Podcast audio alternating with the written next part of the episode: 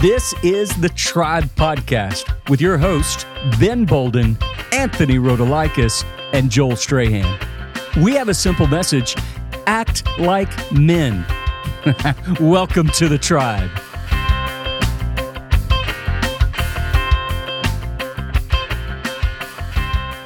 Welcome, folks. This is Anthony Rodolakis. I welcome you to uh, another uh, Tribe podcast. This one is going to be another short one. It's our second short one following Ben's uh, uh discussion uh, earlier uh, on the importance of quality training and being prepared, which I urge you to uh, go listen to if you haven't already. Today, I'm going to be offering something uh, quite different, 180 degrees different, as a matter of fact, in, terms of the content. However, the purpose is the same being prepared. That's what I want to convey to you by discussing today the so called buffered self and the return of the Gnostics. so, why did I decide to discuss about these topics today? And we will go into the details in a second. Let me read you first uh, what prompted me to, uh, to go down this rabbit path. The other day, I was uh, reading an article and I ran into the following that has to do with uh, somebody who uh, was euthanized uh, in the Netherlands. And here is what I'm quoting from the press article that I was reading. In August 2018, a 29 year old woman received help from the Dutch government to kill herself. As BBC reported, Aurelia Brouwers was given poison to drink by a doctor, from which she soon died, because she had self described mental health issues. She was quoted as saying, I'm 29 years old and I've chosen to be voluntarily euthanized. I've chosen this because I have a lot of mental health issues. I suffer unbearably and hopelessly. Every breath I take is torture, the woman stated. So that's Aurelia. Now, let me read you from um, something that I'm sure those who are Christians are already very, very aware and familiar with. It's something that uh, Paul wrote to the Galatians, and I'm reading from Galatians chapter 2, verse 20. I have been crucified with Christ. It is no longer I who live, but Christ who lives in me. In the life I now live in the flesh, I live by faith in the Son of God, who loved me and gave himself for me. Now, this is a man to whom God has revealed himself. And Paul is radiating with the glory of God. And without having been consumed by the divine, Paul is a new man is a better version of himself. Now, juxtapose that against uh, the woman who decided to euthanize because she was overwhelmed with despair and mental health issues. So, what I wanted to discuss today uh, is what kind of a culture would lead a young person to kill herself, assisted suicide? What kind of social and intellectual trends would lead us to accept as a society that something like that is normal and we should applaud, encourage, and the government should support. How did we get there? Um, unless we understand exactly where we are as a society and culture, we will never be able to, uh, to offer solutions uh, in the public domain, in the public square as Christians. So I titled the podcast The Buffered Self and a Return uh, to the Gnostics. And let me just first go back and offer uh, some idea as to what the buffered self is. It's a term that was coined by a Canadian philosopher, uh, Charles Taylor. It's basically uh, a culture of self invention. Uh, it's the idea that our self, our inner self, is untethered uh, from anything transcendent, anything divine, anything that is making a reference to anything objective outside of ourself and our will. And for those who are not familiar with, um, this is nothing but a rehashing of the most ancient of all heresies, Gnosticism. Uh, if you read the letters of John in the New Testament, he's making references to that heresy. And that particular heresy has been uh, uh, in the church for 2,000 years. For 2,000 years, the church has been attacked by, verses, by various mutations of the Gnostic heresy. But what is Gnosticism? It's basically the idea uh, that by inner reflection, you can achieve some special knowledge that will get you closer to the divine.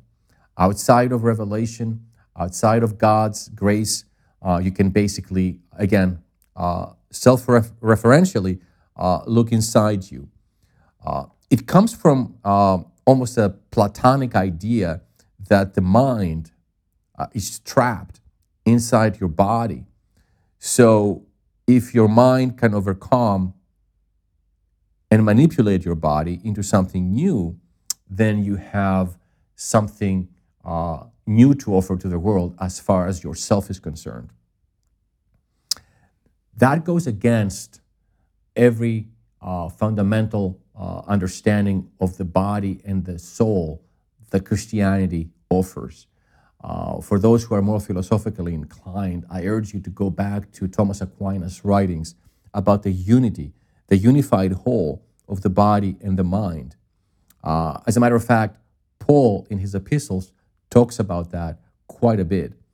Uh, and it's clearly fundamental, as far as I'm concerned, for us as modern society to understand that one of the reasons why we have this bifurcation right now in the way uh, we present ourselves to the world uh, has to do with that idea of self referentialism, the buffered self, that we can look only to ourselves to find meaning, truth.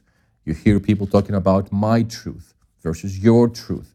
Who are you uh, to criticize and pass judgment on how I identify? All these things are not accidents, they're historical and cultural and intellectual trends that have been happening for hundreds of years. And recently, uh, they have been radicalized uh, via various influences from uh, philosophy and academia that traces itself all the way back to the post World War II intellectual trends in France and Germany critical theory, postmodernism, deconstructionists, uh, names like Derrida, Foucault, Marcuse, uh, Adorno, others, radicals uh, that premise and trace themselves all the way back to the 17th century philosophers to basically uh, overturn uh, the unified system that Christianity had offered, the unified whole uh, of man as a whole of body and soul. So here we are with our will, ourself, overcoming reality, untethering ourselves from anything objective, uh, and therefore now we can uh, define uh, reality. However, and freedom. And this is the next link in this process. we we want to be free. However, the definition of freedom has changed a lot. In the classical world, in the biblical worldview, we have a sense of freedom where we order our desires, our desires so that we can master and enjoy our freedom. True freedom is found in ordering our desires, disciplining uh, our desires so that we can achieve the good without effort. For example, if you're trying to learn a new language, if you're trying to play uh, a musical instrument, if you try to play the piano or learn a language, you have to learn the rules. In the beginning, it's very hard, it's very tough. Grammar, syntax, uh, different notes, different uh, uh ways of understanding how you can play the piano. Another great example is learning how to play golf. There are certain rules in how to play golf or basketball or any other sport. Learning the sport is very hard, but once you've mastered that, then you're free to, uh, to play the game. You're free to speak a language uh, that you were not born with. So, freedom is again ordering your desires. That was the biblical and the classical, as a matter of fact, uh, way of understanding. However, today we're facing something entirely different. For us, freedom today, for the postmodern man, uh, is that we can invent our own values. So we're facing basically an existential dilemma that has led to what I call nihilism, where everything uh, goes. For example, the idea that you can take your own life um, is the direct outcome of the belief that you can determine your own freedom. Uh, whereas, from a Christian perspective, from a classical perspective, freedom is the attainment of the good. It's not your self determination, but good as, as defined by something objective outside yourself. The other thing that I wanted to offer uh, with, with respect to that idea of Gnosticism, and by the way, another way of understanding Gnosticism, if that word is too complicated uh, for some, think of the word wokeism. What is being woke that is being used as a pejorative today uh, by some? Um, it's the idea that your existence, who you are, trumps your essence. The idea that your that the fact that you're alive can, and, and your mind can overcome the reality of your body, your essence, who you are as, as a being. That idea is behind uh, the ideology of wokeism. And that's why you see all the side effects uh, of woke culture. It all traces back to basically uh, having a culture of self invention. So where do we get? Where do we go from here? Well, think about it this way. Uh, I always try to make the analogy of uh, thinking uh, in terms of uh, society being like a wheel with a center and many, many spokes. Uh, and around the periphery of that wheel, we have individuals who are tethered and connected to a core, the center of the wheel. Now imagine that wheel becoming larger and larger and larger. The spokes get longer and longer and longer. So as the spokes get uh, longer, the edge of that spoke at the periphery of the rim of the, of the wheel become A, distant from each other, and B, distant from the center. So once you have a society where we're so far away from the center, what objectively uh, connects us together from, from reality, in our case as Christians from, from divinity, then you have the breakdown uh, of society. So there we are today with a culture of self invention. Basically, my existence has trumped and has overcome my essence. And we have the alienation of the individual from anything divine. So, therefore, we are able to even take our own lives. However, despite all those trends and intellectual currents that have affected us and have gotten us to this point, we still have that touch of God inside us. Uh, reminds me of uh, what St. Augustine uh, famously wrote in his Confessions, uh, fourth century AD, where he said about God and about human beings and I'm quoting from him For thou hast made us for thyself, and our hearts are restless till they rest in thee. Basically, what Augustine is saying is that as human beings, despite the nihilism and the self referential uh, postmodern man, everyone inside of us has a touch of God, meaning that we are restless until we rest in Him, our Creator, whether you realize it or, or, or not. Um, so, therefore, where we are today, where we are today is uh, what I want to call the carnival of chaos and confusion. It's like a clown show, a circus. Reminds me when I was growing up, once in a while, maybe once or twice a year, the circus will come in, in into town, and my mother will take us to the circus and there you would see a lot of weird folks. You would see the clowns, you would see people dressed up uh, and wearing crazy makeup, having uh, spokes on their on, on, their feet so they can seem taller. But that was a, a, once or, or, twice a year where we were trying to play uh, a game uh, and we were going outside of the confines of our immediate rational uh, world, but we were trying to test the waters at the edge of that world. And in, in a sense, we were having fun with a clown show, but now it seems that the self referential self has supplanted uh, what is rational and what is objective in our world. We have reached that edge of the world and, and that wheel of cohesion, of cohesion that I was talking about has broken down spiritually and mentally. So right now we're being faced with individuals that have absolutely no cohesive uh, connection uh, to the center of life and meaning and God. We're basically a clown show uh, that used to be a part-time event once, like I said, once or twice a year, but now it has returned and has overtaken everyday life.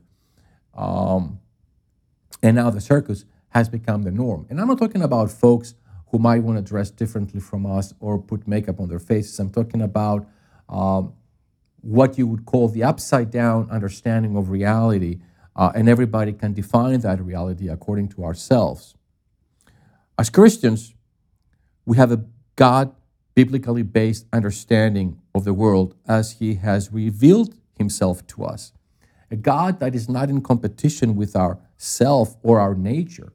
And that's where I want to go back to uh, Paul's writing in the Galatians, where uh, God has revealed himself to us, but he has not consumed us. He has made us a better version of, of ourselves. Uh, that reminds me of um, the ancient Greek gods, where when um, a god, a, a, a, god with a small g, was coming into uh, amongst humans, he will consume them. Only devastation and catastrophe. Uh, a nice little uh, mythological uh, anecdote here when Zeus uh, fell in love with uh, a beautiful maiden, and he had fallen in love with many of them, according to ancient Greek mythology. he took the form of an eagle and he came down to earth from Mount Olympus and he seduced her. But Zeus was married, he had a wife, uh, goddess called Hera. And when she found out that he was uh, uh, playing games with that uh, beautiful young maiden, uh, she tried to influence her so that she would ask Zeus to reveal himself to her. So that maiden did ask Zeus as to who you are. Can you disclose some of your divinity? But lo and behold, when Zeus did that, she was destroyed. She was consumed and she became ashes.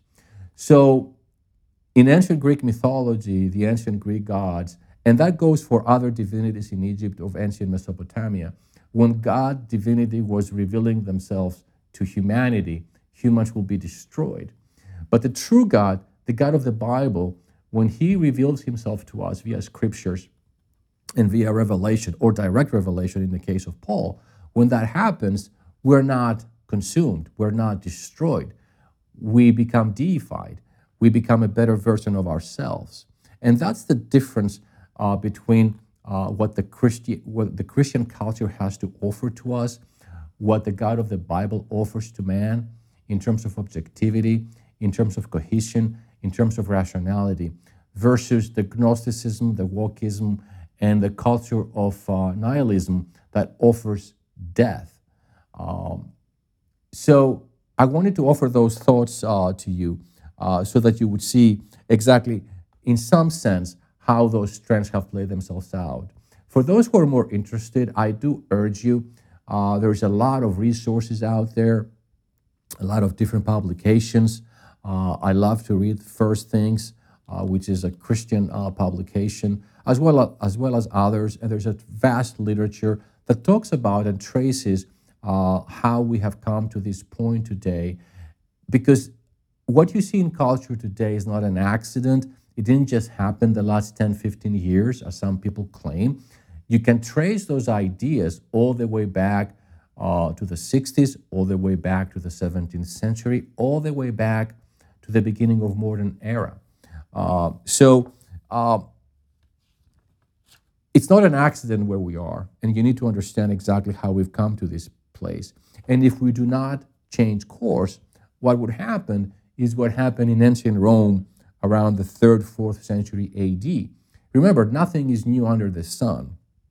The idea that we have idiosyncratic sexualities right now proclaiming themselves uh, all over, uh, the, the, the breakdown of cohesion, that, that the spokes of the wheel that I spoke about that are coming apart, that also happened back in that era. People were experimenting with new uh, religions were experimenting uh, with new ideas. They were experimenting uh, with new ways of expressing themselves, adopting customs from any pagan culture that was surrounding them. By they, I mean uh, the core Roman culture at the time.